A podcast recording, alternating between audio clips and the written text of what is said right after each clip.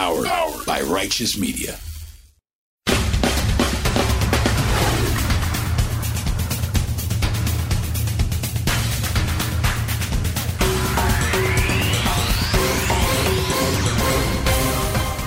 Welcome to Independent Americans.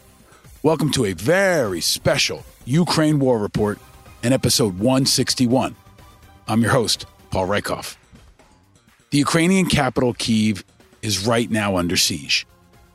The brave, scrappy people of Ukraine are fighting back.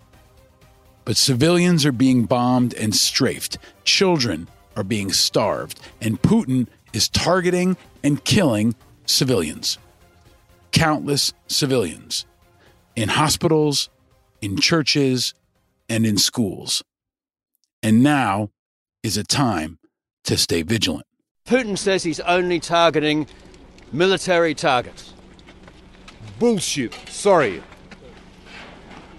Where is military target? This building is military target. That's the incredible mayor of Kiev, former heavyweight boxing champion and hero Vitaly Klitschko. Klitschko is calling it like it is. He's with his people in Kiev, fighting back against Putin on the ground and in social and broadcast media around the world. And more and more by the day, Vitaly Klitschko has got reinforcements. Not the no fly zone and MiG fighters that he's pleading for, but a definite and significant increase in sanctions and now in weapons.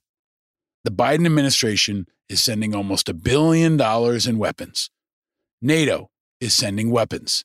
Everyone's sending weapons because easy is over. We're deep in it now. The war for Ukraine and the war for the future of Europe and the war for the future of our world is fully underway. The fight of our time is here. This is a time for leadership, for courage, for sacrifice, for action. Because, like never, ever before, stakes is high.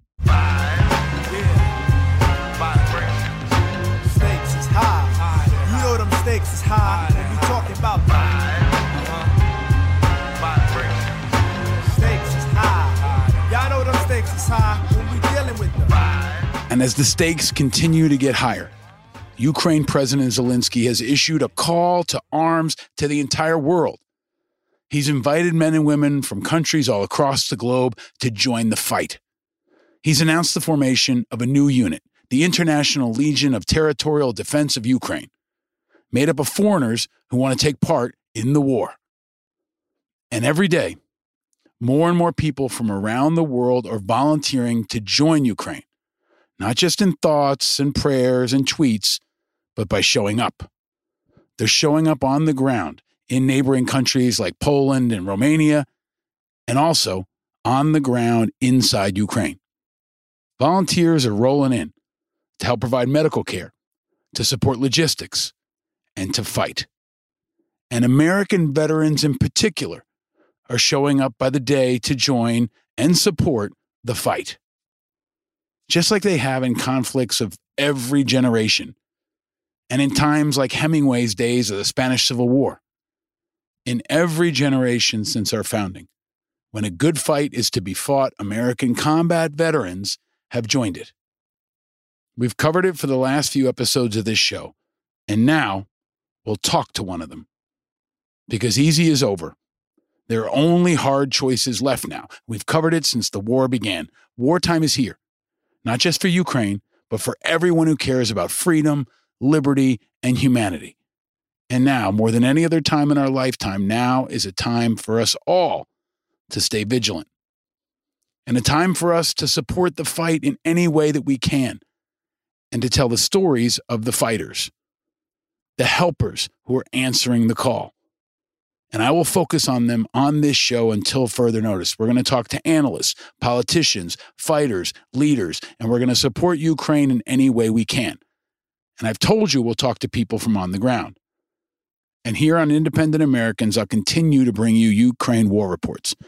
This one's a Friday night special, dropping just a couple hours after I recorded a conversation. And we'll increase and intensify our unique focus on the war in Ukraine, leveraging our national security, military operations, foreign policy, and veterans experience to bring you more independent content to help you understand and meet this moment, to stay ahead of the curve and stay vigilant. And I will continue to dig deeper, to push for the truth, the ground truth, to add light to contrast the heat, to demand accountability, challenge the groupthink, and work hard to keep you ahead of the curve. And we won't just talk about what's happening, we'll talk about what's happening next. Like those on the battlefield, we have to adapt, improvise, and overcome, and find ways to take action and talk to people who are deep in the action. Easy is over, and only hard choices remain, especially for America. And these choices will require action, and men and women of action. Like our guest in this special episode, a man who joins us exclusively here on Independent Americans, a writer, truth teller, veteran, father, hero, and now freedom fighter. My friend, Matt Gallagher. His eyes they closed, and his last breath spoke. He had seen all to be seen. I've known Matt a long time, and I asked Matt if you were a WWE wrestler, what would be your walkout song? What song would you want played? And he chose this one What's Left of the Flag by Flogging Molly, which is, of course, perfect. Perfect for this moment and perfect for an Irish American veteran and writer days after St. Patrick's Day as he talks to us about what it's like to stand on the side of freedom alongside the proud flag of Ukraine with the American flag in his heart. Just days after training brave civilians how to fight and potentially die for their flag, for their country, for their cause, which is our cause now. An unknown number of American veterans have heard the call and boldly volunteered to join the good fight in Ukraine. And Matt Gallagher is one of them. Utilizing what he learned as a U.S. Army scout platoon leader in Iraq, Matt spent the last few weeks training Ukrainian civilians in how to fight and survive in the western city of Lviv. But Matt is not just any veteran. Matt's more than just some random American vet or some glory hound or some lost soul. Matt is a deep thinker, a deep feeler, and one of the best writers of our time. He's the internationally recognized and renowned author of the incredible novels Empire City and Youngblood, and the classic Iraq War memoir Kaboom. And he was a finalist for the Dayton Literary Peace Prize. He's written for Esquire, ESPN, the New York Times, the Paris Review, Wired, and other places. He's also co editor of and contributor to the short fiction collection Fire and Forget Short Stories from the Long War. He's a popular, authentic, funny, and insightful voice, including on Twitter, on everything from politics and war to pop culture and his beloved, tormented Cleveland Browns. He's a graduate of Wake Forest and Columbia University. And Matt is now the 2021 2023 fellow with the Tulsa Artist Fellowship, based in Green Country, Oklahoma. He now lives with his wife and two young sons in Tulsa, Oklahoma, and works remotely as a writing instructor for New York University's Words After War program in the English department. It's a workshop devoted to bringing veterans and civilians together to study conflict literature. Matt Gallagher is a guy who always cares, who always gives back, who always teaches, who always leads by example. And this moment is no exception. This is how he's built. Matt just left Ukraine, and he joined me now for an exclusive interview via Zoom from just across the border in Poland. He's an old friend of mine. He was a colleague of mine at Iraq and Afghanistan Veterans of America, and he's one of my favorite voices in the public square. And this is his first extended media interview after his harrowing experience and after a brief appearance on CNN's Anderson Cooper 360 where he appeared alongside fellow American war veterans Adrian Bonenberger and Ben Bush. This conversation is real, raw, and emotional and inspiring. Matt's going to share with us what it's like to train brave local students, lawyers, and police officers from ages 16 to 60. He's training them to kill Russians. He's training them to survive combat using antiquated weapons and no body armor. Matt was a part of the first wave of Americans that have entered Ukraine and could have a profound impact on the way America and the world views the war. And Matt represents the best of what America is all about. And he'll share ways that everyone can take action, including you. Walk away, me boys, walk away, me boys, and by morning we'll be free. With the golden tear from your mother dear, raise what's left of the flag for me. Why did he go? What did he see? Who were the people he was training to use AK 47s and kill enemy tanks? What do the Ukraine forces need right now? What's his message for President Biden and his message for you and all Americans? What does he tell his kids about this war and his role in it? How does he feel about America right now? History is unfolding all around us right now, and Matt Gallagher will be a voice to help us understand all of it. World wars are not a spectator sport. More and more by the day, America is being more deeply connected and involved in the fight in Ukraine. And more and more by the day, our fellow Americans are joining the fight in ways big and small, and in some ways, very big. Leaving behind their families, their small children, risking their lives and their futures for a brighter tomorrow for all of us. This is not just a time for us to watch Ukrainians be brave. This is a time for Americans to be brave too, and for the world to be inspired by the bravery of not just Ukrainians, but by the bravery of our fellow Americans, united in one cause, one team, one fight, until Ukraine is victorious and Putin is defeated. If Ernest Hemingway were alive today, he'd probably be somewhere alongside Matt Gallagher and others inside Ukraine. But Ernest Hemingway is not alive today. But Matt Gallagher is.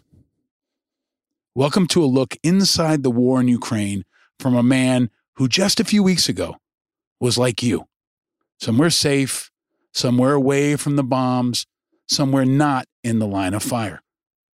Welcome to the ground truth through the eyes of an American, a truly great, a truly independent American. Welcome to a gut check about what this entire war is all about. Welcome to a look into the very best of what Americans are all about. Welcome to the fight. Whether you know it or not, whether you agree or not, we're in it. Welcome to another Ukraine War Report. Welcome to Independent Americans, episode 161. Wipe that golden tear from your mother raise what's left of the flag for me.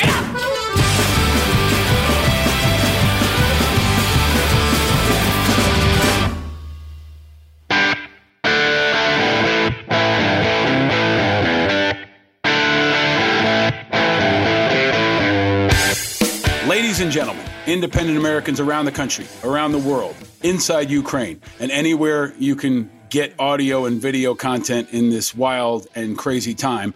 Uh, we are back with our special series on on Ukraine, a Ukraine war report uh, that I'm giving to you special. I think we're going to drop this on Friday night because I want to bring you a person that I think is a, a person of the moment, uh, an incredible writer, uh, an incredible activist, a voice of conscience for not just veterans, but I think for a generation, and a guy who is uh, is is just out of Ukraine and joining us exclusively on at least a podcast exclusively for uh, his first time on Independent Americans. He's a personal hero of mine uh, and a true uh, inspiration in many ways. The great and powerful Matt Gallagher joins us finally on Independent Americans. Welcome, my friend. Paul, thanks for having me and uh, appreciate that kind introduction. So we go way back, man. And, um, you know, I think I, I, started reading your stuff, I don't know, when you first started writing. Um, you eventually spent some time working at IAVA and was honored to work by your side. I've said this before a lot. I think you're not just one of the most important veteran writers of our time. I think you're one of the most important writers of our time. And um, I, am eager to get into your uh, your trip to Ukraine, um, your perspective on Ukraine, what comes next. Your viewpoint is so incredibly unique, and you're also a very cool guy who I think can break it down in ways people can't understand. But let's start with a question I ask I ask everybody. Um, where are you and how are you? Uh, I'm in Poland. I'm safe uh, and flying home uh, to my family in Tulsa, Oklahoma, here in a couple days, uh, and uh, eager to get get back. And uh, you know, I've been here about three weeks, most of which was was spent in Western Ukraine, and working with local citizens on basic self defense and small small unit tactics. So you're um, for folks who are watching on video. I gave you a little shit before we started. You kind of got a cross between like Zelensky and Eminem going on. You got the Zelensky looking shirt on and a, and a, and a Scully. But are you you're in a, a, civilian hotel in Poland right now? And and can you set the scene? What what's it like in that hotel or place, whatever wherever you are? Tell us exactly well, as much as you can where you are and who's who else is there. Are there other American veterans? Are there humanitarians? Are there refugees? What's going on outside the frame that we can't see right now?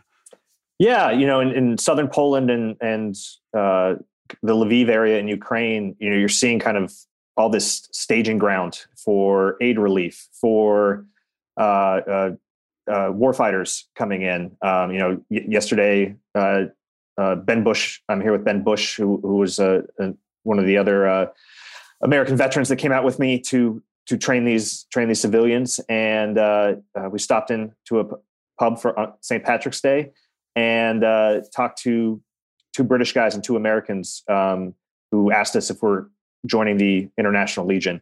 Uh, I said no, and asked if they were, and they kind of shrugged, and I told them good luck. Uh, so there, you know, there's kind of just a weird mix and a weird energy of people coming and going. You know, of course, there's a huge, huge mass of uh, uh, Ukrainian refugees pouring in from the east and center part of that country, um, uh, coming up here maybe staying in Poland, maybe maybe pushing further into Western Europe. Uh, it's just a it's just a lot. Uh, the, the, the racket is is starting to show up, right? You know, anytime there's a war, there's going to be uh, money men uh, seeking mm-hmm. to profit from it, and, and, some of it is is is probably for the greater good, and and some of it's not. But uh, you're seeing a lot of those kind of shadowy figures with their tucked in polo shirts into their khakis uh, and you know they all they all have the same watch, uh, G-Shock mm-hmm. watch. Um, you know, kind of could be anywhere between forty and sixty, and they just kind of have that.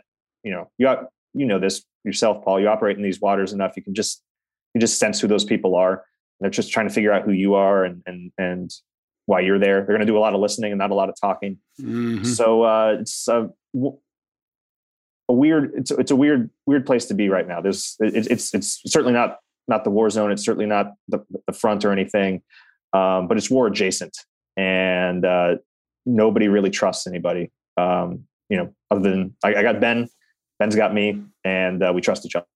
Mm. Your, you know, your books are must read for everybody. Kaboom, Youngblood, Empire City. You're brilliant at painting the picture, and I can't wait to see the book or screenplay or stories you write about this time. I have this you know, outside vision of where you are as some kind of like you know 2022 Star Wars bar where all these you know randos are coming in, um, and you and Han Solo are kind of sitting there looking around, or maybe you're Chewie. You're. I don't know which one you are, but you know this scene you're in. You have a unique ability to paint the picture as a writer and seeing it through your eyes is so valuable. Like, I'm glad we're on a podcast where we don't have to cut to a Viagra commercial and I can just let you share. Um, let's go back to how this started. Sunday morning, I think it was. Uh, I think maybe soon after we found out that my friend, I think guy you may have met, Brent Renaud, was killed, uh, the journalist. Um, you know, I've been watching. I'm in touch with vets. Who's going to pop up, right? And I knew a lot of friends are there. I know there are many that I don't even know are there. And I see the link, and it's Anderson Cooper. Okay, let's talk to a couple American vets. Of course, it's fucking Matt Gallagher. Like, not in, in a really pure way because you are a guy who I think um, is about righteousness. And, and, I heard you talk about why at that time you were in Ukraine, you were training Ukrainians. I want to go deeper on that. But I want to back it up and, and ask you you've got little kids. Your wife, Annie, is amazing. You guys just moved to Oklahoma. Can you talk through how this went down? Why did you go? And start with that, and then tell us how that actually started to happen. Sure. Uh, you know, like many Americans, I've been just kind of watching the news, horrified by what's happening, um, feeling helpless, uh, wanting to help, and um, being very aware that I was unable to. Uh, on a Saturday afternoon, I got a direct message from Adrian Bonenberger, who's a, who's a friend and uh, a great writer himself, an Afghanistan veteran, saying that uh, uh, he had a unique opportunity through his his wife is Ukrainian, and they were coming to Ukraine to help uh, evacuate her parents back to the states.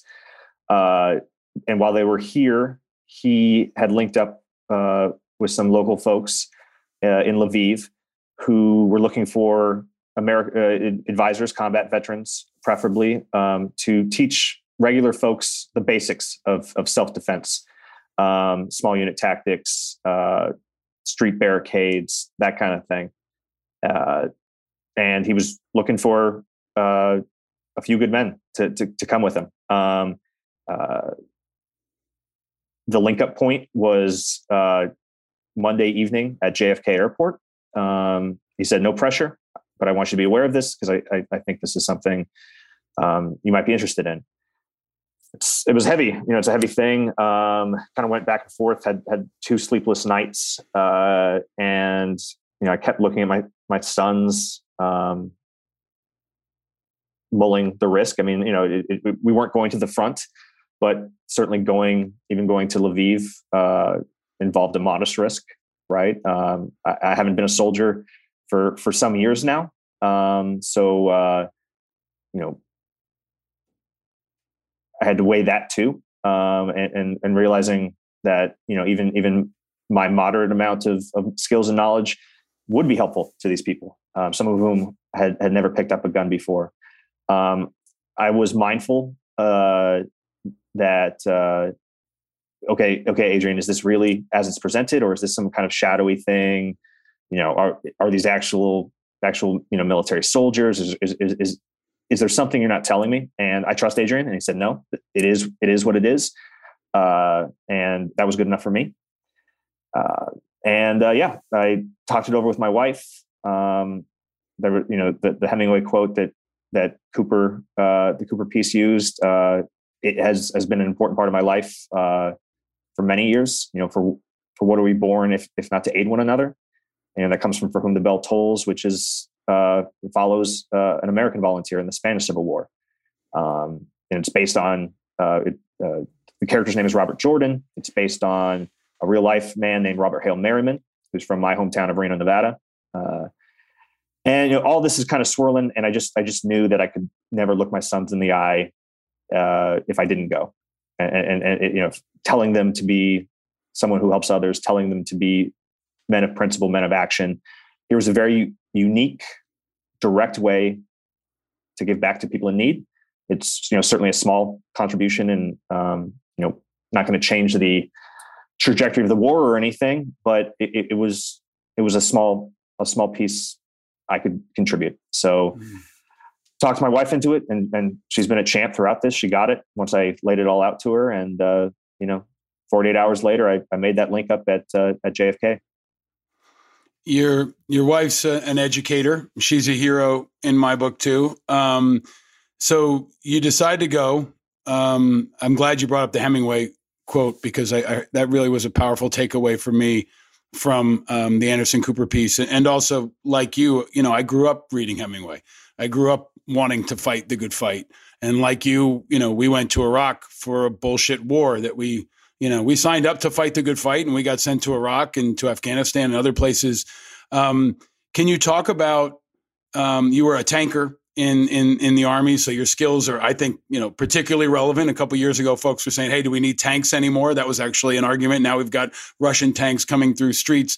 Um, but can you talk about the the tug that some of us feel and some of us don't. I talked to Jason Dempsey about this. I've been feeling it from the moment it happened, right? And my wife, when she saw the video, your video, she sent me a text and she said, I'm on the ground and I'm in tears. Do not fucking go. You have little kids. Right. And and I said, Matt does too. And but our, our wives, our husbands know we're thinking about it. Um, can you talk about why this one? You know, there have been other conflicts why do you feel this is different for you? Your your your your contribution on the, on the battlefield may be small, but I think your contribution now is going to be tremendous because you're a communicator. You're a storyteller. You can tell the stories of all the folks that are there. That's one of your unique powers. Um, why is this fight different? Is this the good fight, uh, Matt? I feel I feel like it is. Uh, you know, uh, these are sovereign democratic people fighting for their survival. Uh, Ukraine has its issues uh, as a democracy, um, certainly, but so does America. Uh, you know, the, the whole beauty and point of a democracy is people get to de- self-determine, and they're you know they're there's this giant existential threat um, pouring in from across the border. Uh, and you know the, the, these small acts of defiance that we're seeing from everyday citizens. You know the the, the folks uh, even in Russian occupied towns and villages uh, organizing and waving the Ukrainian flag, telling the soldiers to go home, uh, trying to appeal to these individual soldiers' humanity. Um, that it, it, feels important. It feels different. You know, these these aren't a people that, uh, despite Russian prop, Russian propaganda saying otherwise, that uh, you know would welcome uh, uh, occupation because they actually want to be part of Russia. certainly, um, my experiences with the citizens of Lviv uh, backed that up. And, you know, we did. These were bus drivers, teachers, welders, uh, some lawyers, kind of people from, you know, all kind of all over uh, the Western Ukrainian uh, middle class who almost certainly have different politics, almost have, you know, probably voted for different candidates.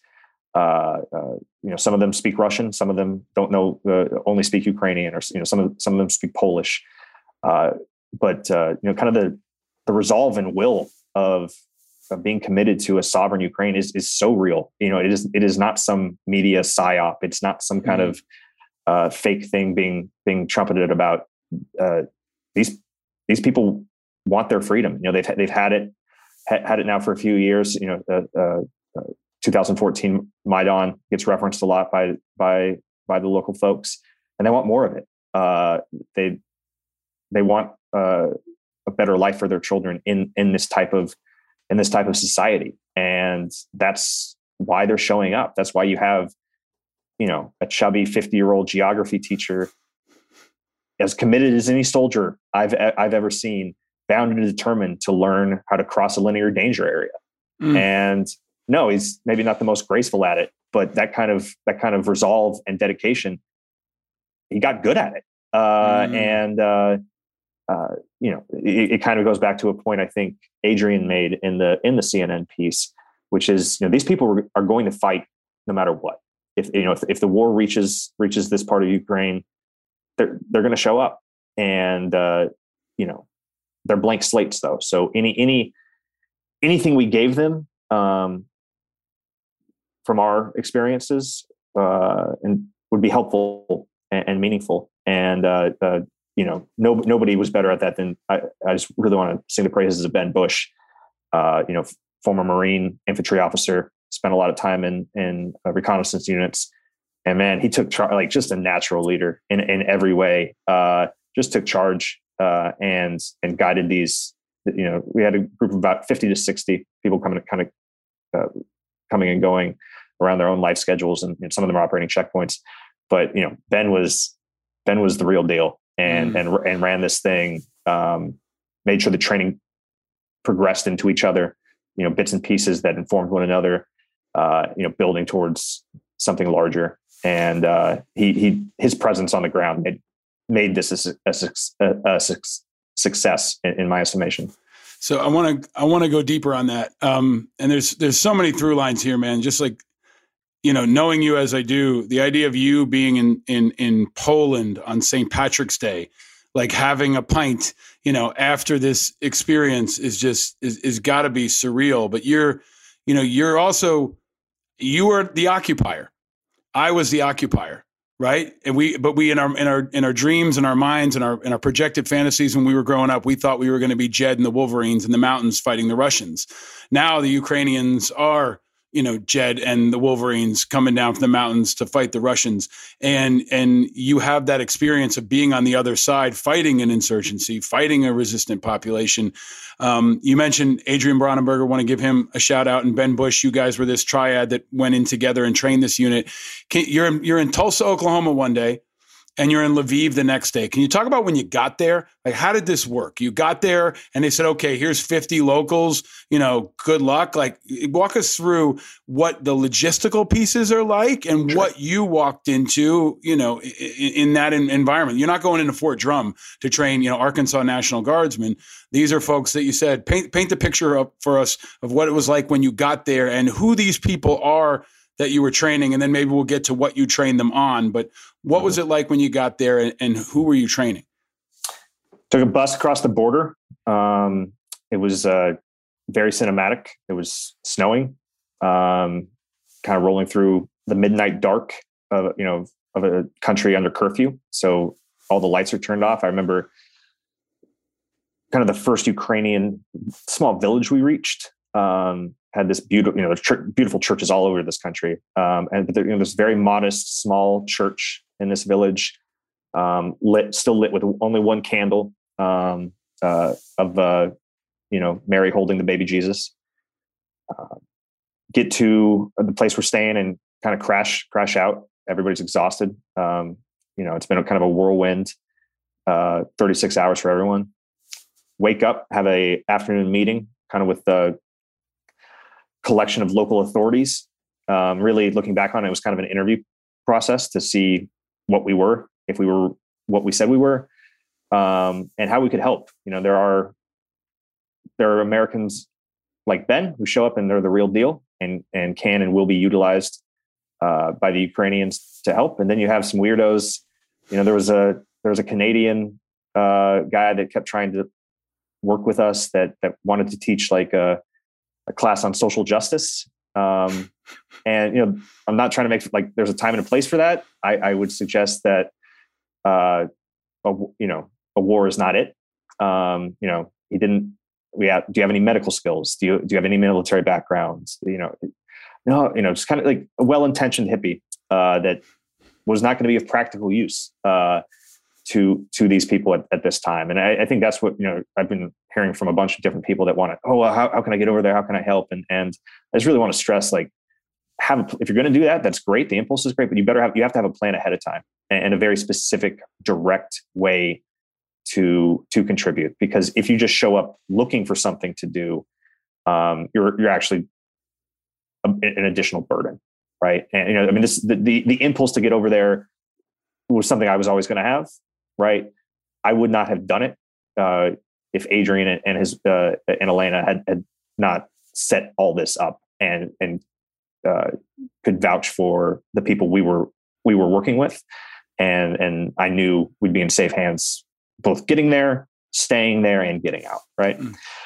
So we had that so, meeting, and, and to set it too. This is very very important and what what you are so uniquely good at painting that picture of you land in Poland, right, and you want to cross into Lviv, which is in the western part of of Ukraine, right, which where the heavy fighting hasn't hit yet, right. If this splits, it'll be free Ukraine, and then the other, we'll see what happens in in in the east if that becomes occupy Ukraine or if they can repel this this invasion.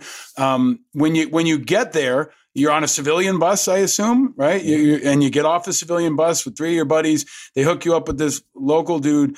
Um, where were you training? Where did you get weapons? Um, you know, did you know how long you were going to be there? Mm-hmm. Um, take us through a, a, little bit of that, and and and to the earlier point, you know, who who are these people that showed up? So we knew we had roughly two weeks because Adrian uh, needed to get his in-laws out of town, right? And you know, these are these are old, older people, um, you know, leaving leaving their home country, perhaps for you know the last time they're going to see it. So we wanted to make it as smooth for them as possible. Uh, after we have that meeting uh, with local authorities, they say, "Okay, we think we think we can use you." Um,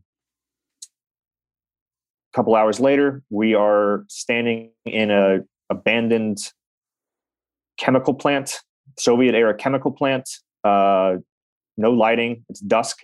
Uh, it, it all feels kind of pretend. And then all of a sudden, over the course of about five minutes, 40 to 50 Ukrainian strangers kind of come in, gather around us, and it's on and it's real. And, uh, you know, these are people, it was, you know, it wasn't scary or intimidating, but, but it, it uh, was a kick in the butt to, uh, for me at least, to to give them my best, my absolute best. Uh, any anything um, tactical or or uh, knowledge. Uh, you know, I, I, taught a class on various resistance movements.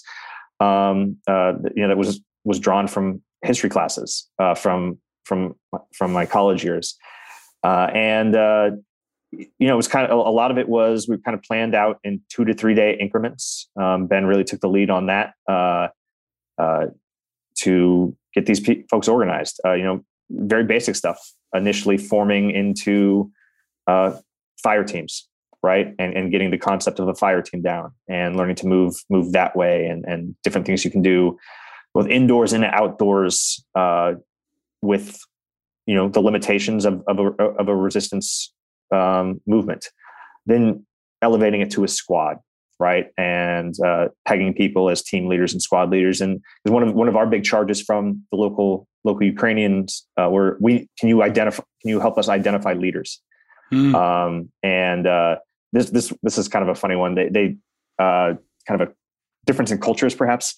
Uh, they they were talking about well, you know, in the Ukrainian military, uh, there's this exercise where you can put uh, we'd send somebody into a room and uh, you put sneak up behind them, put a plastic bag over their face, and you see if they're fight or flight. Like that's where the the fight or flight you determine what they are. And we're kind of like looking wide eyed at them. Like, we don't think we're going to do that. Uh, uh, you know, the, the, we, we can the de- decentralized leadership that is pervasive to American small small group units. Uh, let's try that, and we, we think we, can, we, we, think we can identify some leaders that way.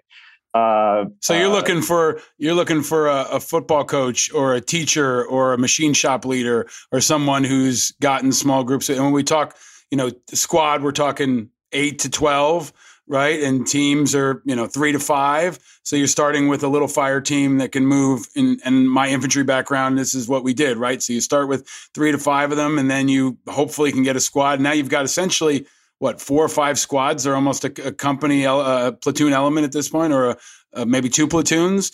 Um, and that's kind of how you're organizing them basically along american doctrine? Yeah uh, for the most part um, with uh, uh, some flexibility uh, for their for their own kind of you know local preferences and everything.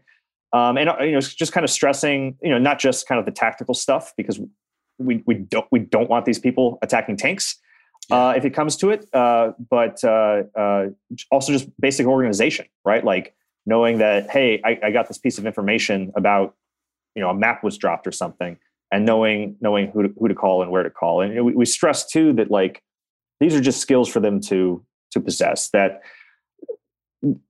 the choice to pick up a gun if and when that need comes is is going to be up to them, and it's a hard choice and I, I wouldn't begrudge anybody who, who decides in that moment, I can't do this. I, I totally understand that. Um, but if they are in that moment and they choose to, no, I'm going, and this, and these folks who are my fire team are coming too, they know how to conduct themselves. Uh, mm. They're not, they're, they're not going to just, you know, become a meat popsicle, uh, uh, dying bravely. Like I, I stressed over and over again uh, to them that they're not supposed to be heroes right? Heroes get people killed. Heroes get themselves killed.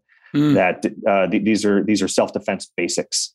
Uh, so you asked, uh, you know, what when and, and natural leaders step forward. Uh, uh, step forward. There was a guy that we called RoboCop because he, he came out, he was kitted out, big strapping dude, big booming voice. He he conducted himself like a police officer. We just all kind of assumed he was a cop, like older gentleman, mm-hmm. like in his sixties. Uh, no, uh, turned out a uh, he wasn't a police officer. He was a, a, a very well known attorney, uh, and that presence he cultivated in the courtroom uh, for for decades, right? But he had this kind of natural leadership bearing, and you know he'd never he'd never fired any weapons before, uh, but he, he he he he has now. He has plenty, and and and you know, that uh, we took him to the range. Everybody went to the range uh, that for our final final day of training, and and some folks had had a lot of experience. We had a old Soviet Red Army era instructor uh, teaching teaching about the AK because you know we we none of us really I've, I've, screwed around with AKs before, but I never really shot it seriously. Mm-hmm. Uh, this dude, you know, this he he wasn't in our classes. He just kind of was an instructor in this on this particular day. If the war if the war gets to Lviv, that that guy's going to collect some skulls. I, am telling you, he he uh, he didn't want to talk a lot about his backgrounds, but uh, he he knows what he's talking about. You know, Mm. 65, 70 years old, kind of rolled up gorilla cap. Um, and it was, you know, showing, showing teachers and uh, IT workers, uh, you know, how, how, how best to, to, to stay in an AK sniping position for hours on end. Uh, uh, you know, not putting bone on bone, right? Like very specific stuff that uh, just like, okay, this guy's the real deal. Mhm. Um, as for the training weapons, um, uh, you know, because uh, most of the new weapons are, are being pushed forward to the front, totally understandable. Uh, we we had to, you know, we up until that last day, uh, you know, we're, we're training with complete rookies here, so you know, there was no there was no ammunition. Uh, we were just trying to get them to to move and communicate uh, uh, on the basics first before anything. So we borrowed a lot of kind of old stuff from a local museum. Um, you know, I think in the CNN clip you can see to- Tommy gun, a Tommy gun uh, in, in there. There, there, there were a few Mausers being used. Like an Al Capone Tommy gun with like a drum on the bottom, right? Yep, Yeah. yep, Yeah. Yeah. yep. Uh, there, there were a few Mausers. There were little cowboy pistols uh, uh, that look like antiques to me. And you know, people, and, and that's if if if it comes to it, that's that's how these people are going to fight. That's what you right? got, right? Yeah, yeah. I mean, we've trained. You know, I think I remember training at some point with broomsticks, right? Like before you got your weapon. You know, we who've been in the military know that you don't need, you know, uh, an AK to be able to train for that moment. And it sounds like that's a lot of the basic stuff that you all were doing. Matt, can you tell us? You know, it, it seems from the outside we're starting to see more and more women. Um, you know, the Ukrainian military has been fighting for many years against the Russians. There are many veterans across this entire culture. Can you talk just about who these people were that you were training? You know, gender, age. You know, uh, it seems like you got old folks and young folks, but you can t- tell us a little more about at least this group you were with. Yeah, we we had about um, about forty five diehards that were there every day, um, and probably about twenty to twenty five more that kind of came in as much as they could. A, a lot of those were, you know, they're uh, they're already kind of assigned to various checkpoint duties. Um, these are folks. Uh, uh, they're volunteers first of all, and um, kind of falls under the umbrella of territorial defense force, but they themselves are not yet territorial defense force. They could be mobilized uh, by the territorial defense force in, in case of an emergency, right? So, so much of this was just kind of setting up organizational basics for these people to uh, to get mobilized and, and have some kind of function, uh, functional use, and uh, if need be. Um, so they're not doing this, you know, as as the Russians are on the outskirts of of Lviv. Um, age, yeah, uh, we had uh, a young man call him the kid, you know, the kid battle mouse, uh, pro- 16, 17. Um, excuse me. I had a couple university students, um, 19, 20, who I, I, you know, personally was very drawn to because they just kind of reminded me of myself and my friends of that age, very idealistic, wanting to test uh, their physical courage and their moral courage. Um, but also honest enough to admit they're, they're kind of scared about this. Right. Uh, we had we actually did have some some police officers uh, 30s and 40s we had some older older business entrepreneurs kind of kind of in their 50s maybe even early 60s Hmm. uh, and, we, and we, we had women and we did have we, we had we had a, a group of women that uh, um, just want to be prepared to defend themselves if if necessary. Um, and uh, one one of them seems to have some training somewhere. Uh, she she's knew knew her way around an AK, and you can you know you can just tell when somebody Mhm. gets on a range, gets behind one. Um, and and and and uh, another uh, the the, the uh, who was interviewed by by Anderson Cooper, uh, first time first time ever pulling a trigger. Um, but she also had that you know she also had that badass quote to him that you know if the Russians come here, we will have a guerrilla war. We will fight from our houses, from our dog houses. It's like the, the, the fire is real right? I mean, th- this this is um, they have all all these folks have some kind of personal connection. Um, uh, somebody that we were working with, his brother uh, uh, survived, but got shot down in a helicopter on the front while while we were there, and he kept showing up every day.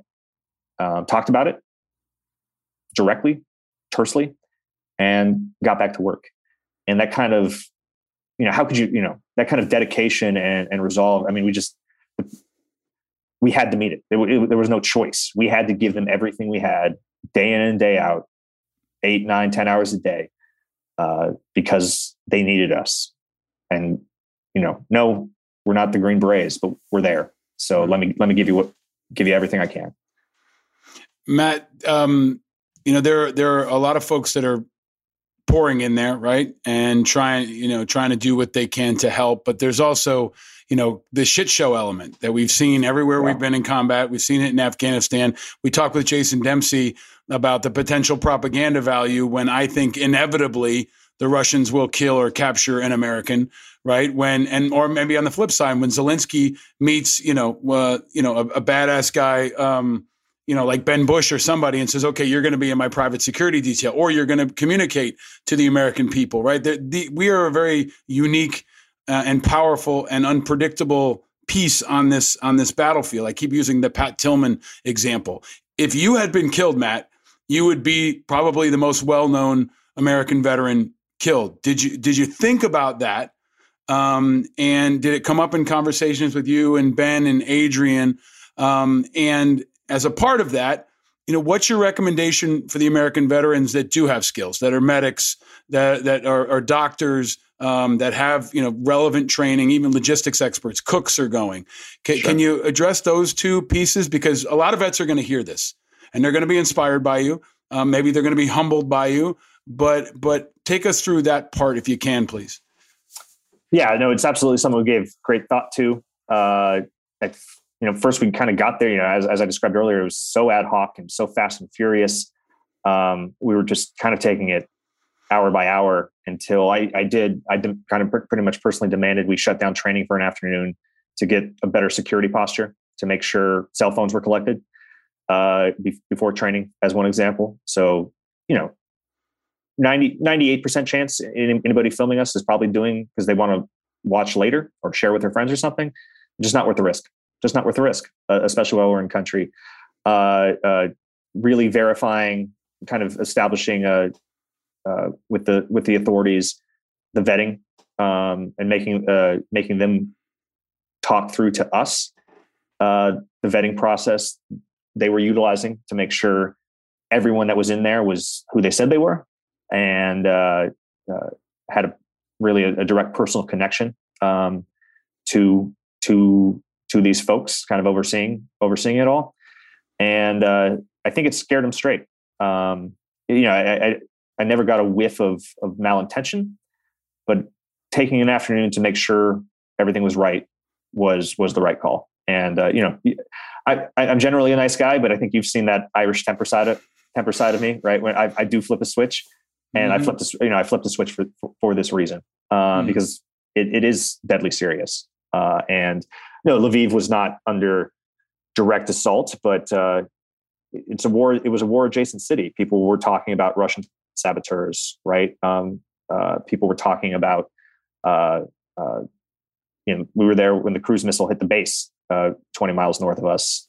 Cruise missiles ju- hit Lviv proper just uh, just this morning. So you know, we, we talked about all this, but part of part of any kind of action is uh, unintended consequences, right? So setting everything up, setting up a, a- strict security posture, so we weren't a an obvious target, so we weren't a soft target, was vital. Um, as for what other veterans can do, um, I think they can do a lot from Poland and Romania, uh, Germany, uh, some of these border countries. Uh, you know, I, I see a lot of stories of, of medics, um, in particular, kind of setting up, uh, you know, medical camps um, to, to, to to treat these people who have, uh, in some cases, been walking for days and days. Um, you know, little kids, uh, old people, um, people with uh, pre you know serious physical health conditions, just trying to get out of the country. I would not cross that border unless you have a direct plan. If you uh, you just do not be do not be the the goon or the the, the war junkie that shows up think trying to be the protagonist in this story. Because it's not about it's not about us it's not about America. This is this is this is Ukraine's fight for survival. We can't help right? That's why I went. Um, but uh, do not cross that border unless you have a direct plan of what you're doing once you get there you trust you trust those contacts and you have a you have a clear exit strategy too uh, because um, I think you're right. I think inevitably somebody who is going to get in way over their head, and uh, it's, it's going to be a, a piece of piece of propaganda as a result, and that will lead to other unforeseen uh, consequences. Mm-hmm. And uh, it's it's a dangerous game. This isn't this isn't Iraq or Afghanistan. Um, you know, we never dealt with cruise missiles. You know, these aren't fuck, you know fucking mortars being popped off by by farmers who, don't even who can't even aim. Um, cruise missiles are an entire entirely different game. Uh, you know, Russian Russian saboteurs an entirely different thing. Um, it's it's not it's not just because you know it, it's it's it's not the war we fought in our 20s it's something else Mhm. entirely Mm. I think that that's important for folks to under. I mean, this is a, a a leveling. I think Jason said in the last episode. You know, most American veterans have never taken on a tank, right? Living like our, my grandfathers did, right? Like I never Sure. took on a tank, and I was an infantry guy in Iraq for a year, right? I mean, what we dealt with was a totally different enemy, and this is an intensity, a casualty rate, a complexity that is is much more intense than you know everything except for select engagements. I think over the course of the last two decades. But you have a you know you're telling the story, Matt, you know, bravely, beautifully, um, in a focused way.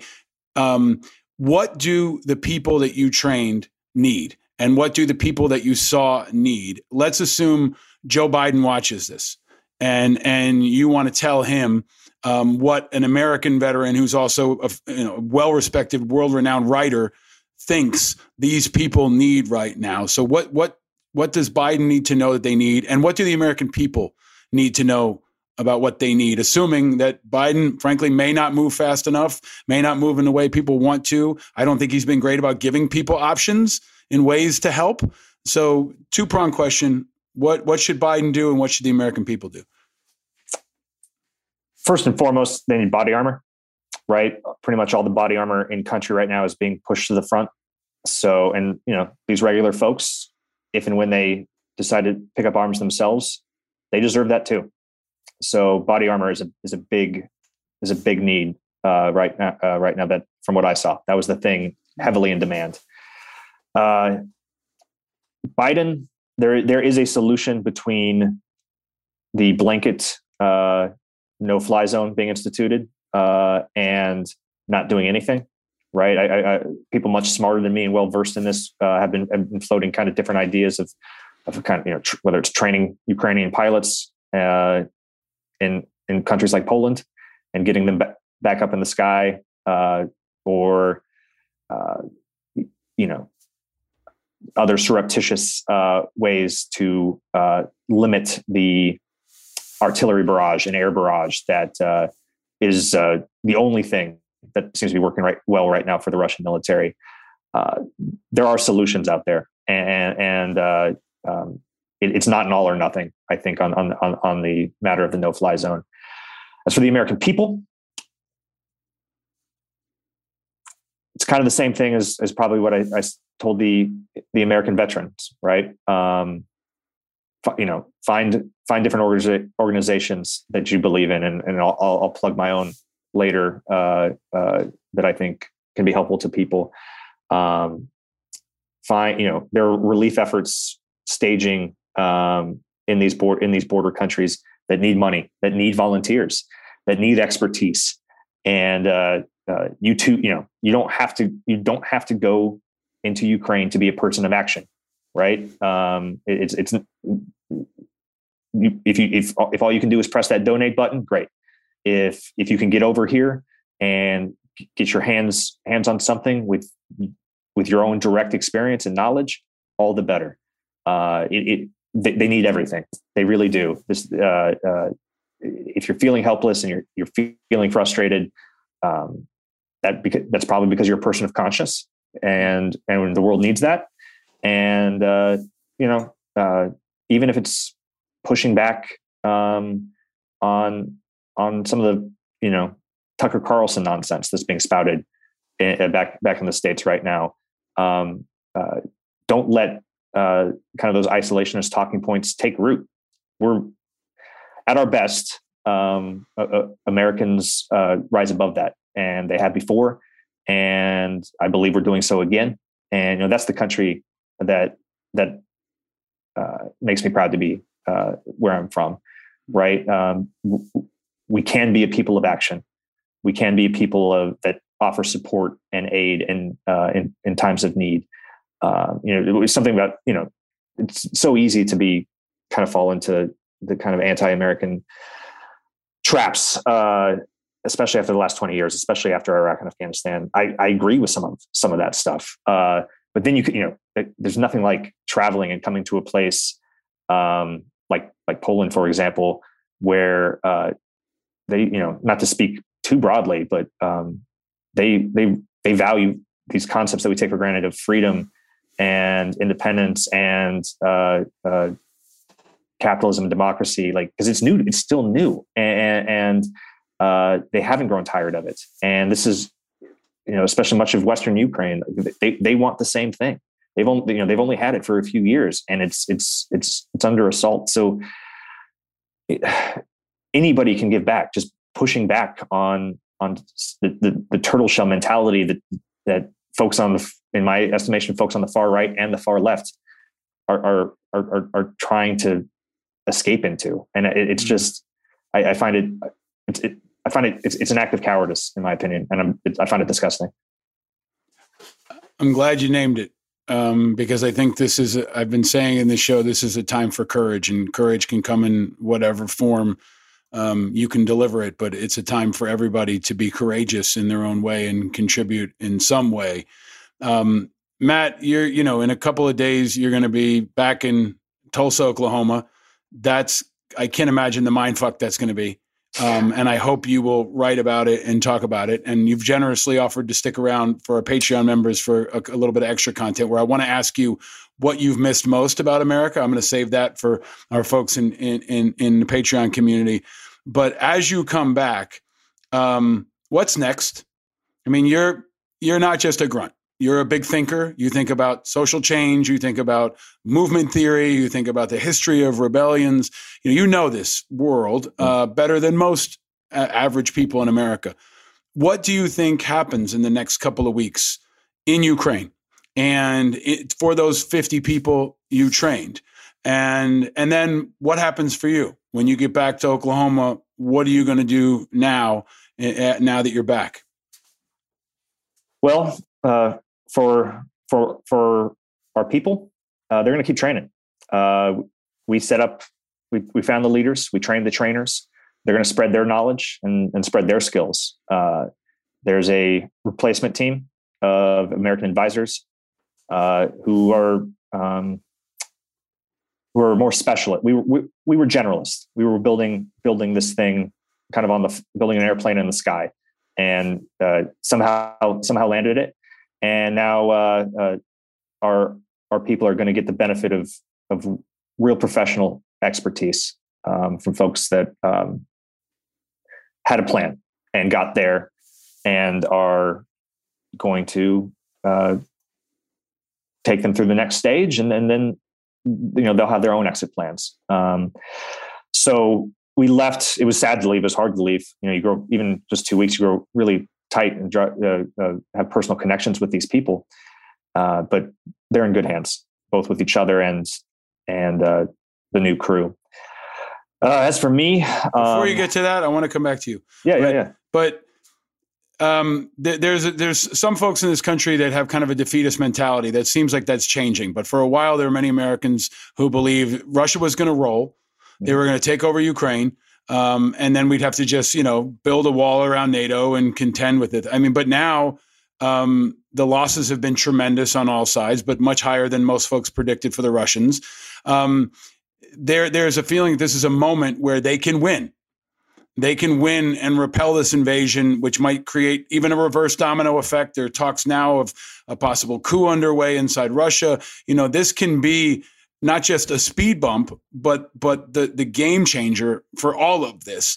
Can you talk about that, Matt? Do you see that and and and this moment for them? Um, and you know, you're a sports fan. Like this is not this is not the Cleveland Browns, right? Like people were kind of assuming they were going to be like the Cleveland Browns, but now they're flipping it and and they're everybody's underdog story. Can can you just push that out a little bit? What do you think is going to happen here? The only way this ends, whether it's tonight or you know, ho- and hopefully tonight or or in five years, is uh, I, I think with Putin dead, right? Somebody, hopefully internally, uh, is is going to have to take care of this. That um, this is a crazy man with access to a nuclear ar- arsenal, and uh, the best thing for everyone, to include the Russian people, is getting rid of this tremendously vile despot. I don't have any inside access or information to how and when that's going to happen.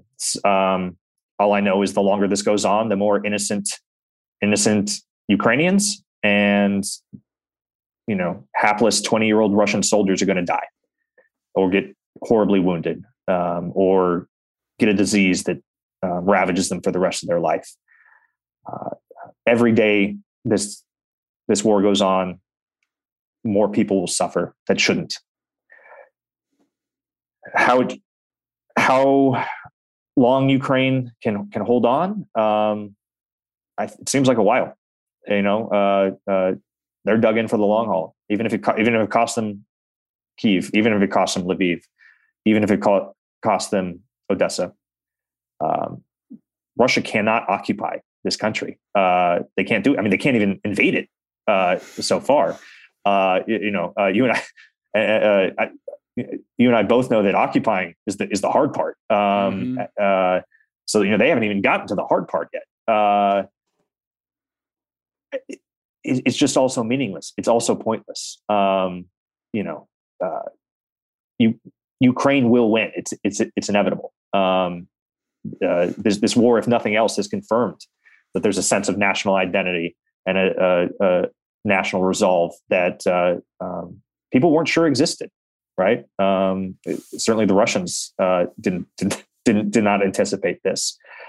So I you know I can't tell you when, but I do know that a free sovereign Ukraine will will will be there at the end of this. Um, I just I hope uh, a its borders um, resemble what it has now, and b you know it's it's the beautiful country um, and these these wonderful cities uh, are still standing and they haven't been turned turned to turned to rubble um, uh, the way Kharkov has, uh, for Mm. example. Is there a nonprofit or a place that you're directing people to? Yes, uh, it's an organization called Razom, uh, R A Z O M, uh, razomforukraine.org. It's a local or it's a Ukrainian nonprofit that uh, emerged kind of in the aftermath of, of Maidan in 2014. They're already set up to, to help everyday regular Ukrainian citizens in need. Um, a, a variety of different projects, uh, emergency responses. They have a children's fund.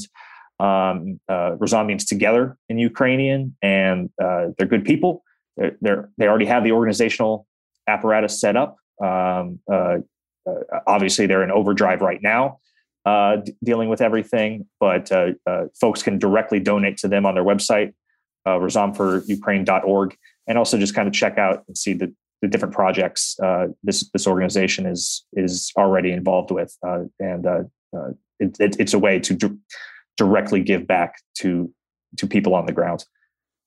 Thank you for that. So back back to you. Now you go back to Tulsa, I guess, and and you know you you need time to process this, as I can only imagine. But but you guys have probably been thought, thinking about it. You've been thinking about it. What, what comes next for you? You know, nobody comes home. Not everybody comes home from war wounded, but nobody comes home unchanged. You are profoundly changed by this experience. What happens next for you? Well, got to uh, first first things first. Back to diaper duty and swim lessons. Uh, Yeah. So you know, my wife's going to put me back to work immediately, and I deserve that. And we'll never hear the end of this. Um, but no, not to make too too much of a light of it. Light of it, because uh, you know, part of the we had a discussion uh, before agreeing to the Anderson Cooper piece of like, you know, we're putting our our faces, our names, our reputations on this, right? Like uh, this this means that we're going to be kind of attached to this thing. Are we comfortable with that? and we talked it through, pros and cons, and decided that yes, um, we're okay uh, being um, advocates uh, for for, uh, for Uk- Ukrainian people that we work with, and nothing more and nothing else. And you know, hopefully, reminding uh, Amer- regular Americans that these aren't um, neo Nazis, that these aren't uh, uh, you know Russians who who by another name. These are regular people with regular jobs, um, worried about their kids' uh, future, uh, worried about their nephew who's been sent to the front. Uh, they just they just want a regular life. They just want a normal everyday life. And I think in our small way, we can be a meaningful voice uh, to to hammering that point home. Um, so, yeah, I'm, and uh, and then you know I I'm I'm a writer. That, that, I, I write. Uh, that's how I process the world. That's how I process experiences. Um, I haven't started writing yet about about this. I I don't know when or I will and or, or what it'll look like, but I I know I will because that's how I make sense of the world. And uh, uh, it was such a jam packed two weeks that uh, writing about it um, piece by piece is is the only way I'm ever going to make sense of it. And Mm-hmm. uh, um, you know, hopefully, hopefully, uh, something interesting will will result from it. Matt, the moment I saw you on Anderson Cooper, and and now even more so, I'm so glad it's you. I'm so glad it's you. I'm so glad it's Adrian. I'm so glad it's Ben. Um, because you know it, it's a very different comparison. But I remember when 60 Minutes went on patrol with my platoon in Iraq when we were arguing about whether or not there was an insurgency, and they followed me around. And when I came back, you know, I was among that first wave of people who were trying to bring the truth about Iraq to people in America who didn't get it. And we were talking about body armor, right? And, and that was a really hard place for me in that first wave to be. Um, and I'm glad that you guys are this first wave now. It could have been a lot of other people. It could have been a lot. It could have been, you know, uh, Tucker Carlson Yahoo that's over there, right? And and and you're not you're not to be the only ones. There will be others, and there will be surrogates for all sides, and that that you know, information war and political war will unfold as it always does. But I'm really glad it's you guys because you have such heart and empathy and understanding of history and just such a nuanced uh, and authentic uh, understanding of the world and and we're we're very fortunate that it's you guys that are out in front. And I, and so I got to ask you one final question, and I hope you'll come back. I hope we can continue these conversations because I think it's going to be so so important to see this through your eyes. But as you come back, and you're not even back yet, but how do you feel about America right now? Are you been we've been through all this, right? The Trump insurrection, Afghanistan, everything. Um, are you mad at America right now that they're not doing more? Are you inspired by America because they're doing so much? But you are a master of understanding America, and even your, your book, um, Empire City, talks about you know a, a, world where America won in Vietnam, right? Mm. A different world, an alternate world. But how do you feel about your your homeland, your country, America, right now? Seeing how America is viewed um, from uh, these everyday Ukrainians and how grateful they were, not just for us being there, but for the support they see. Um, they, they, they, tended to uh, be very happy that Biden is president instead of Trump, right? For their, which makes sense given given uh, their uh, unique involvement in uh, uh, the phone calls and, and, and, everything. And you know, they I think I agree with their read of the situation that is, which was you know, I'd, I'd, want them to say, you know, if Trump had been reelected, we, there would have been almost no NATO support, right? Uh, so it's mostly kind of made me proud uh, to see that even here in 2022, um, America can be seen as a force force for good and and freedom and and and justice and all these all these highfalutin uh, concepts that that feel very vague until until they're gone, right? And then they are real meaningful, real and meaningful uh, uh, aspects of, of the human condition. So, uh, you know, I'm going home actually kind of feeling pretty good about it. Maybe it's because I've been away. Uh, so I, I haven't, you know, I haven't, you know, been on Twitter all that much, seeing the divisiveness. I, you know, I haven't, haven't, you know, I've only kind of, kind of caught glimmers of Tucker Carlson squawking. Uh, so you know, I, I, I, that may expire quickly as soon, as soon as I get back home. But honestly, man, I, I haven't been this proud uh, to be an American in in a long time, and it feels it feels nice.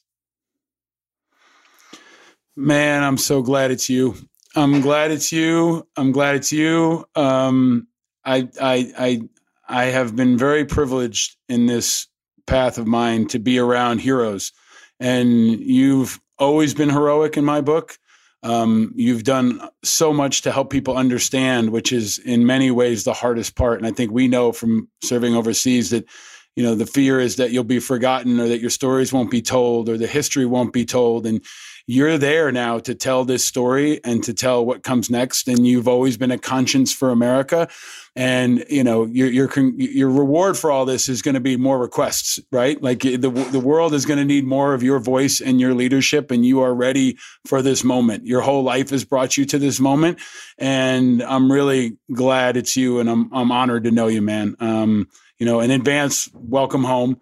Thank you for stepping up and and being an inspiration, and thank you for being what this country is supposed to be all about and what at its core this country is all about, man. I know that your kids will be very proud of you, uh, and and generations of your family will be very proud of you and what and whatever's to come, man. Thanks, thanks, Paul. It means a lot coming from you. Uh, you know, you know, we belong to the the same mutual admiration society. So uh, uh I appreciate that. Thank you. Well, it's a Super Friends network that we got to activate now, right? And and I encourage everyone to join us. But um, you are a true hero, my friend. Uh, I appreciate you sticking around for a couple extra minutes for our Patreon members. But until then, I look forward to buying you a beer uh, and and mourning uh, whatever happens with Baker Mayfield and, and your and your Cleveland Browns. But welcome home, brother, and stay vigilant. Right on. Thanks, Paul.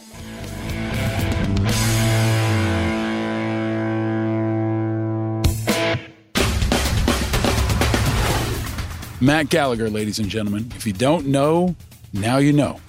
Check him out, read everything he writes, support him. He is one of the good guys every day in the good fight, and he needs our support. Go to mattgallagherwriter.com. Check out his books, the novels Empire City and Youngblood. Check out the war memoir, Kaboom. Follow him on Twitter. Really, follow him on Twitter and read everything he writes. He is one of the finest writers, one of the finest voices of our time, and he represents the very best of what America is all about. And he's a true helper. Always look for the helpers. There will always be helpers, you know, even just on the sidelines. Because if you look for the helpers, you'll know that there's hope. As always, check out the hashtag Look for the Helpers on Twitter and share yours. You can also guest the guest uh, anytime we post it on social media. Much more at independentamericans.us, where you can see video of my conversation with Matt. You can see where he is inside Poland. He, he does kind of look like he's got a Zelensky shirt on and an M&M hat, but he's there and you can see it if you prefer YouTube, like a lot of folks do, or you have family members, friends who aren't yet into podcasts Send them to independentamericans.us and you can find all our videos on YouTube. You can rep for independent Americans, get some gear, and support this show. You can also support the show and support the continued effort to bring you this kind of unique content by joining our Patreon community. Thank you to all of our Patreon members. Big shout out to our newest member, Robert EU. I don't know what the EU stands for, but Robert, you just signed up. Welcome and thank you. Our Patreon members are getting a special extended conversation with Matt. Yeah, I'm going to ask him the car question. You know, I got to ask him the drink question, but I also ask him how he talks to his kids about this entire experience. You got to check it out. If you're a Patreon member, thank you. If you're not yet, please consider joining us. And please check us out on the Apple Podcast Store. Give us five stars if you like this episode. Subscribe for free if you haven't already. It's 100% free and you can share it. Righteous Media is going to continue to bring you the five eyes in independent Americans and all our podcasts and everything we do. If you don't know, the five eyes are independence, integrity, information, inspiration, and impact. It's brought to you by me and the powerful, dynamic, dedicated Righteous Media team, creative Chris Rosenthal, brilliant Bill Schultz, precise Paula Hernandez, helping us crank out these episodes, including this one dropping on a Friday night. It's also powered by my amazing wife and two boys. Spring is coming, and I'm thankful that they're by my side for it and for this. They've been really supportive over these last couple of weeks, and I've been away a bit more working on covering the war, and it's only possible thanks to their support. But they get it, and more and more folks get it. America may be more divided than before, but that might be changing. It feels like it's changing right now. And we at Independent Americans and Righteous Media are working to propel that change, to add light to contrast the heat of all those other political shows. So if you're politically homeless, this is your show. If you're part of that 42% of Americans who are independent or unaffiliated, this is your show. And no matter who you are, Republican, Democrat, if you want to stay connected to the truth of what's happening inside Ukraine and what happens next, this is your show. You're all welcome. And we invite you to be a part of the solution and a part of this community. You can also check out the other Righteous Media podcast, Firefighters with Rob Sarah has a new episode, and B Dorm with Don Elevert and Jericho Turner just dropped a fantastic new episode today. You can get them wherever you got this pod or check out righteous.us. And be sure to check out the nonprofit organization on the ground in Ukraine that Matt talked about. It's called Rhizome. You can check it out at rhizomeforukraine.org. We'll also link to it in the show notes that are wherever you got this podcast. So check out that organization, donate, share, and support. Because even if you can't join the fight, you can join the fight for hope. And keep sharing that hope because hope is the oxygen of democracy here and worldwide, and especially in Ukraine in these pivotal days and moments happening right now.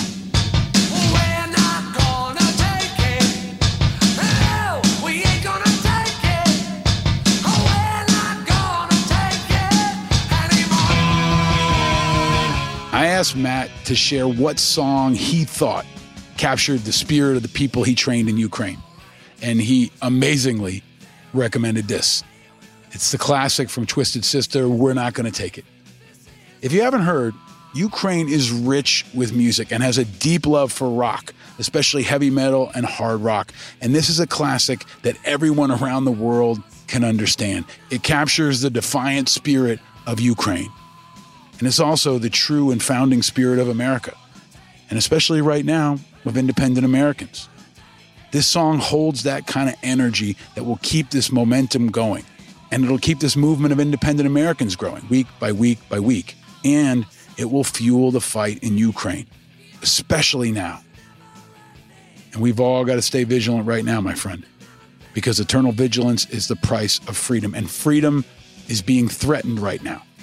And it's a price the Ukrainian people are paying in this moment. It's a price Americans are now paying right now, too. Not just in gas prices and in sanctions, but also soon in blood. Ukraine has shown the world what courage looks like. And courage is contagious, more than any other virus. And now the world is following Ukraine's lead. Thanks to Ukraine, the world is now more courageous, and America is more courageous. But we're still not courageous enough. Until it's over, we must stay vigilant. And know you're not alone in your vigilance. We're all vigilant, and we're all in this together, especially now. All across America and all across Ukraine, all around the world, we're in this together. From Twisted Sister to Flogging Molly, from Matt Gallagher to Adrian Bonenberger and Ben Bush, to the American veterans who were there with them, to the amazingly brave Ukrainian freedom fighters that they trained, to Matt's brave wife and boys back home in Oklahoma, to the American veterans on the ground right now in Ukraine, to all those on the way, to all those deep in the fight in this moment all across Ukraine, to you. I'm your host, Paul Rieckhoff. Thank you for listening to this very special episode of Independent Americans. Down with Putin. Slava Ukraine. And stay vigilant, America.